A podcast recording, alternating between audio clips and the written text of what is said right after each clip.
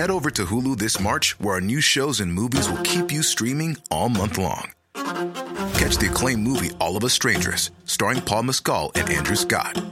Stream the new Hulu original limited series We Were the Lucky Ones with Joey King and Logan Lerman.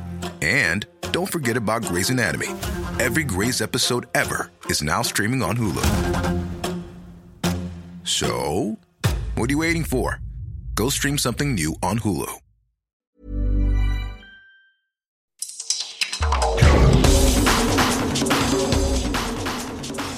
Welcome to the World in Sport. I'm Vinnie Wylie. This week, Fijian rugby refs to compete on the World Sevens Series. Tonga at loggerheads over the 2019 Pacific Games. And Brandt Snedeker triumphs at the Fiji International. But first, Damian McGrath has a new job, but says he's still waiting to be told why he was sacked as Manu Samoa Sevens coach a month after his dismissal. The Englishman led Samoa to a ninth place finish during the World Series, but they failed to qualify for the Rio Olympics. McGrath was unveiled as the new Canada Sevens head coach over the weekend, but says he's still waiting to be told why he was sacked from his previous role. I received a, call one Thursday evening about 9.30. I was watching TV and um, the CEO called to say, oh, the board meeting has, has just finished and we decided to re-advertise your role. And I, obviously asked why, and he said, oh, um, I'll, I'll tell you tomorrow. So I went into work the next day. Um, I was given a letter with simply said your contract has been terminated with immediate effect. Um, I asked the CEO for a reason. He said, "Oh, it's not for me to tell you. It's it's a board decision, so it's a board matter." From that moment, I'm still awaiting any official confirmation all I know is what I, I read regularly in the press where they're making statements about different things. So, so you haven't had a conversation with any members of the board, and of course the chairman is the prime minister. No one's been in touch uh, from that moment on. You can't do that, can you, in, in modern employment law? So, which is why I handed the matter over to a solicitor in New Zealand who felt we had a case for redress. So I've kept my counsel since then, but obviously the, the SRU through the CEO and, and also quite recently through the Prime Minister have, have constantly made comments in the press and it got to a point last week where the, when the Prime Minister made a detailed statement which, which sullied my reputation, um, which you know, in, in any walk of life, your reputation is, is what you, you live by. Um, I felt it got to a point where I needed to make some kind of statement um, in reply, and so consequently, I put out a release over the weekend. You say in your statement that qualifying for the Rio Olympics was never a condition of your contract. That's right. The only time that is mentioned in my contract is um, I was given a, a, bonus structure to work towards. You know, uh, I would have received a, a, financial bonus for different things, and, and it's there's one line where it says qualification for Rio. I would receive X as a bonus if that happened, but nowhere does it state it as a KPI or you know a, a major objective. I certainly wouldn't have taken the job on that you know, if that had been the case, because with only 10 months to try and do something, uh, going into an organisation with no strategic plan to try and make that happen, very little in the way of resources, it was always going to be a tall order at best. So, you know, we came agonisingly close, and um, but at no time was that a major objective of the job. Is there, um, you know, if you reflect on those 12 months in charge, I mean, what's the thing you're proudest of, and, and what is your biggest regret? Well, the biggest regret, obviously, is is not getting to uh, to the Olympics in Rio. That's that would have been a fantastic end to a great year. Um, we came so agonisingly close. I'm very proud of where we started and where we got to. As, as positive as all the comments have been now, at you know, the end of my uh, year in charge. To begin with, it was difficult, and people were questioning lots of things, and uh, we we had to keep our nerve and the the players worked hard and improved, and obviously it culminated in that great win in Paris. But you know, I'm very proud of the improvements we've made throughout the year.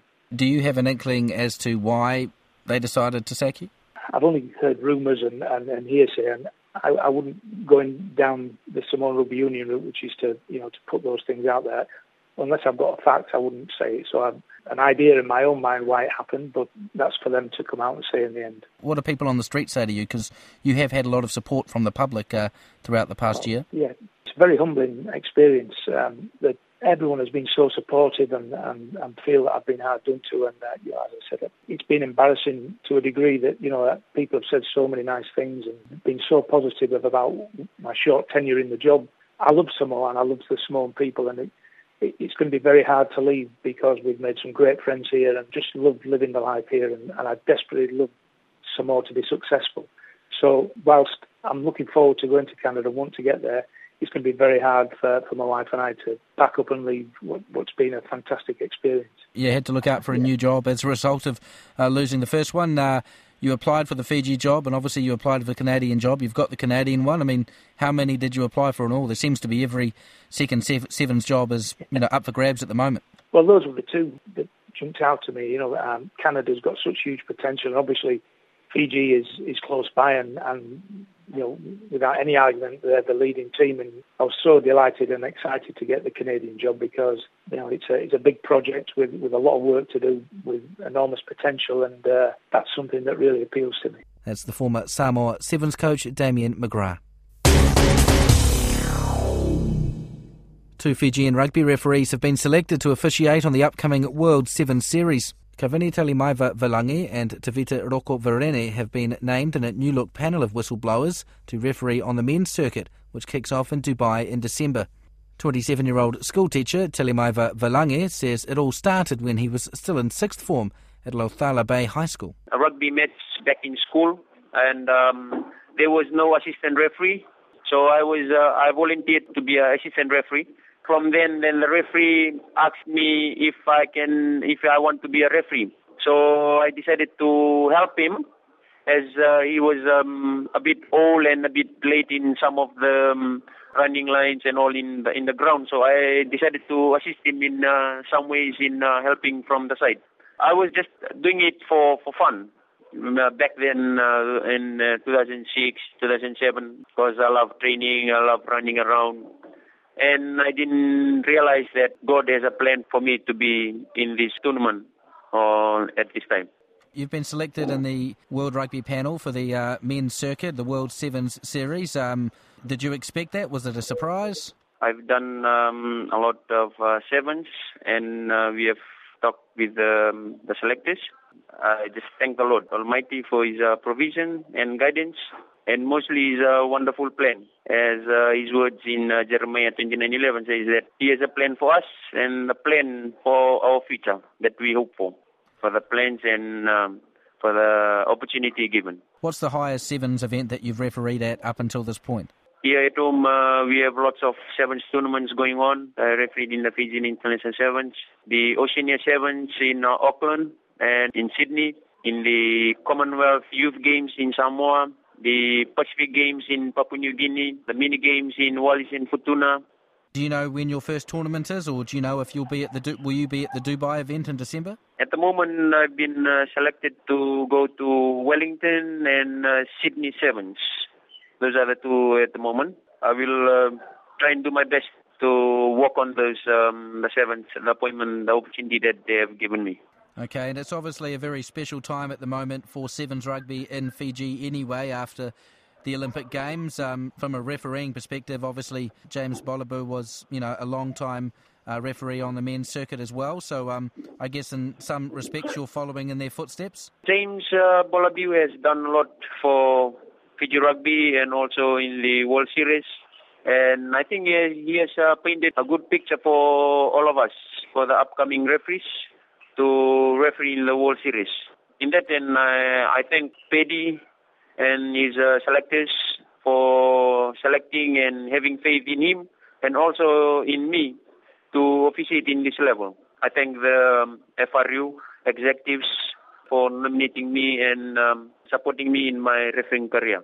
To the CEO of the Fiji Rugby, the referee manager, and I thank James. He's uh, always uh, here with us and uh, supporting us and giving advice on uh, what are the things that needs to be done and what needs to be improved. That's the Fijian rugby referee Kavini Tilimaiva Velangi. The Chief Executive Officer of the Organising Committee for the 2019 Pacific Games says Tonga's Prime Minister should stop interfering with preparations. Prime Minister Akilisi Pohiva has told Parliament that he has doubts the country will be ready in time to host the 2019 Games. He said the government had still not found land to build an 18 hole golf course for the Games, and the scheduled upgrade of the Te Stadium was also in doubt.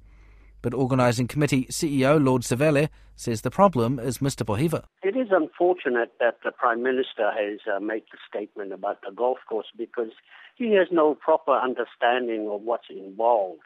Now, we do not need an 18 hole course. A nine hole course is sufficient for the purposes of holding the golf tournament during the games. It's been made quite clear to them and to the Golf Association. And that's the planning all along. An upgrading and improving, slight enlarging of the existing golf course. So that current golf course is nine holes as it stands?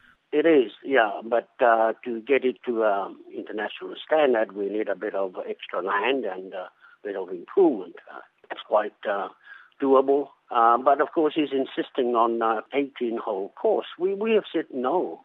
We do not need that because that's going to cost far too much. And uh, in terms of maintenance, we would not be able to do justice to an 18 hole course. He seems not to listen to proper advice.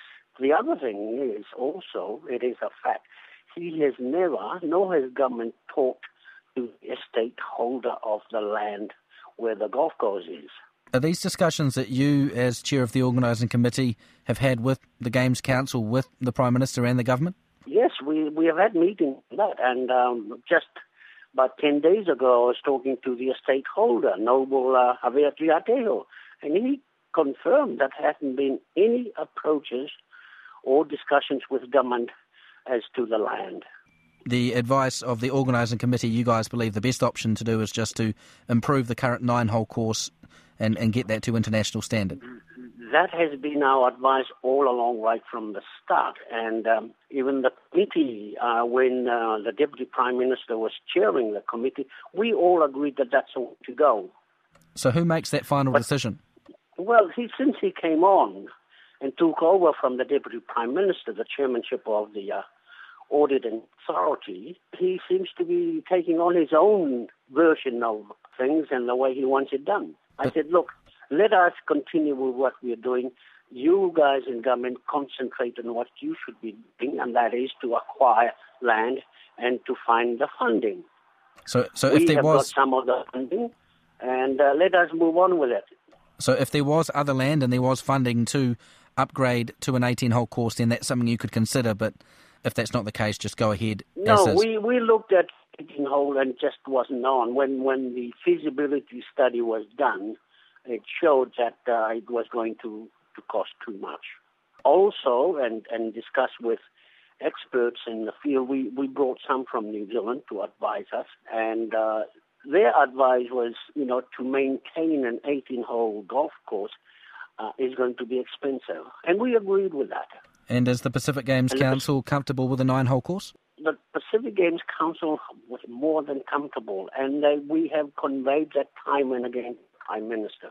The other thing that is mentioned is Teufaiva National Stadium. Papua New Guinea are, of course, helping with the uh, building and improvements of that. We have been told that they'll be forthcoming in assisting, but uh, we haven't seen anything uh, as yet to confirm that. Be that as it may, I think we as a nation, and I've been, we've been saying this to the Prime Minister, as a nation, it is our responsibility to rebuild Te Whaiva, the national stadium that we have. Yeah, so Papua New Guinea... And, and we, we had planned that. We've got some of the funds, and as you rightly said, um, New Zealand had contributed some of the funds. We, Tonga, should pick up the balance. And it's not that much. As a national stadium, we should be prepared to put our hands in our pocket and fund it. We had the plan, and if, if, if we were allowed to do that, we were going to start the rebuilding of Te in March of this year, February, March of this year, all ready to go. The Minister of Finance informed us that the funds were there. New Zealand had contributed some funds, and look, it's not insurmountable. Our schedule was for the Teufaiva to be ready by March of next year, so that uh, the proposed visit of the Wales uh, rugby team would take would take place. Now it's it's not going to happen. My advice is let the the people who are conversant with these type of development, people who have been doing this type of work for years, let them continue with it, and let the politicians be politicians, and their function, government's function, is to provide the funding. So what needs to be done to, to, to move forward? And so Papua New Guinea have said they are willing to help, but they haven't actually moved from, on uh, from what we have been told by government officials, uh, they have not uh, confirmed the funding, the amount, nor the timing of it. So, are you confident that come 2019 these games are going to be ready? If uh, if the prime minister were to step aside from uh, involving himself in these uh, preparations and the planning, we would get it done, and the people of Tonga deserve that. And there's enough goodwill out there uh, among the donors to assist as well. But we as a nation should be also funding a fair proportion of the uh, expenses in building up these sports facilities which are needed by our growing population, our youth, uh, and for the future of Tonga. That's the CEO of the 2019 Pacific Games Organising Committee, Lord Sevele. American golfer Brandt Snedeker lived up to his top billing at the Fiji International, running away with a comprehensive nine shot victory at Natadola Bay over the weekend. The 35 year old was the top ranked player in the field and closed with a 4 under par 68 to finish 16 under the card. Couldn't have asked for a better start to the day. You know, birdie in the first hole out of the gate, two of my first three, being three under after six, you know, everything of went, went my way. Hit a lot of quality golf shots and um, just never really let up. I got hit one bad shot on 10 and got lucky and made a long putt for bogey there. Besides that, I played great. So, um, great way to cap off the week. Did, not give any back today, really, and uh, was able happy, really happy the way I finished. Did a great job calming on the first tee and hitting two quality shots, making a putt there, and that kind of got me off the races. And then hit a lot of quality shots. Just didn't put myself in too much trouble at all, at all day. And you know, one bad shot I hit on 10, I was able to hit a, a great shot to get on the green, and then made a long putt for bogey. And then after that, I, I figured if I could get by 12 uh, there's trouble on 11 12. They're playing tough into the wind. If I get by those two holes without any big numbers, I'd be okay, and was able to do that. You never expected to win a golf tournament by nine shots. I did not. Did no. Feel like a nine shot win. Like no, it's funny. This golf course is so brutal that I knew if I let off, if I thought about that for a second, it could be a big number waiting on me. And about happened on 10. I was able to survive there, and just kept kept my head down, kept going all day long, and then eventually, uh, you know, that birdie on I had a couple good looks at birdie on the back nine. Never really happened, but um, you know I knew the horse was playing. So it kind of worked out perfectly today because it was playing so tough. Nobody could really make a run. There's there's there's, there's no no low scores out there, so kind of made my job a lot easier. Brandt Snedeker. Vijay Singh is already looking forward to a revamped Natadola Bay course after a frustrating time on home soil. The 53 year old was a top 10 finisher the past two years, but had to settle for a share of 21st place at 2 under par. You know, it was a disappointing week. Uh, bad second round, I, think, I guess, kind of got me behind. Uh, I would have loved to have played a little better, but uh, also I'm glad that I'm out of this wind. You know, um, looking forward to redoing the golf course. Uh, you know, for the better. I hope uh, it's it's going to be good. It will be more playable. You know, not so you know, can't be guiding your shots all the way around. You'll be more free to hit whatever you need to hit, and uh, the green's going to be the green concept is going to be better. So I'm looking forward to it. The architect's coming tomorrow morning, uh, so he's got the plans. So we're going to go out and uh, now we've got three days to work. We're going to do six holes per day and uh, get it all finalized. You know, I've seen a few other things today, playing it, knowing you know how to how much easier it would be to if, if the team was in different places. So uh, not easier, but more playable. You know, so uh, I think it's going to be good. Fellow Fijian Sam Lee finished one over par for the tournament in a share of 33rd place. FIFA has appointed former Samoa Football Federation CEO Sarai Bareman as its first chief women's football officer. She will lead the newly created Women's Football Division as part of the FIFA Management Board a former Samoan Women's International. Bareman was the finance officer and then CEO of the Samoa Football Federation. She then took up a role as operations manager of the Oceania Football Confederation before being promoted to the role of OFC Deputy Secretary General. As the only female member of FIFA's 2016 Reform Committee, she was a strong advocate for change within the organisation, in particular calling for concrete requirements on women in leadership positions at FIFA which came into force following unanimous approval at the extraordinary FIFA Congress in February. And that is the world in sport for this week from RNZ International. I'm Vinnie Wylie. As always, thank you very much for listening.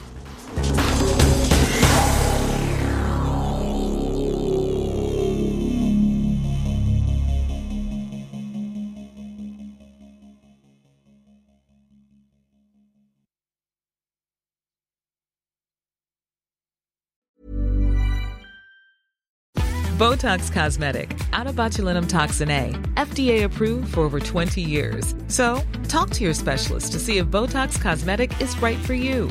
For full prescribing information, including boxed warning, visit BotoxCosmetic.com or call 877-351-0300. Remember to ask for Botox Cosmetic by name. To see for yourself and learn more, visit BotoxCosmetic.com. That's BotoxCosmetic.com.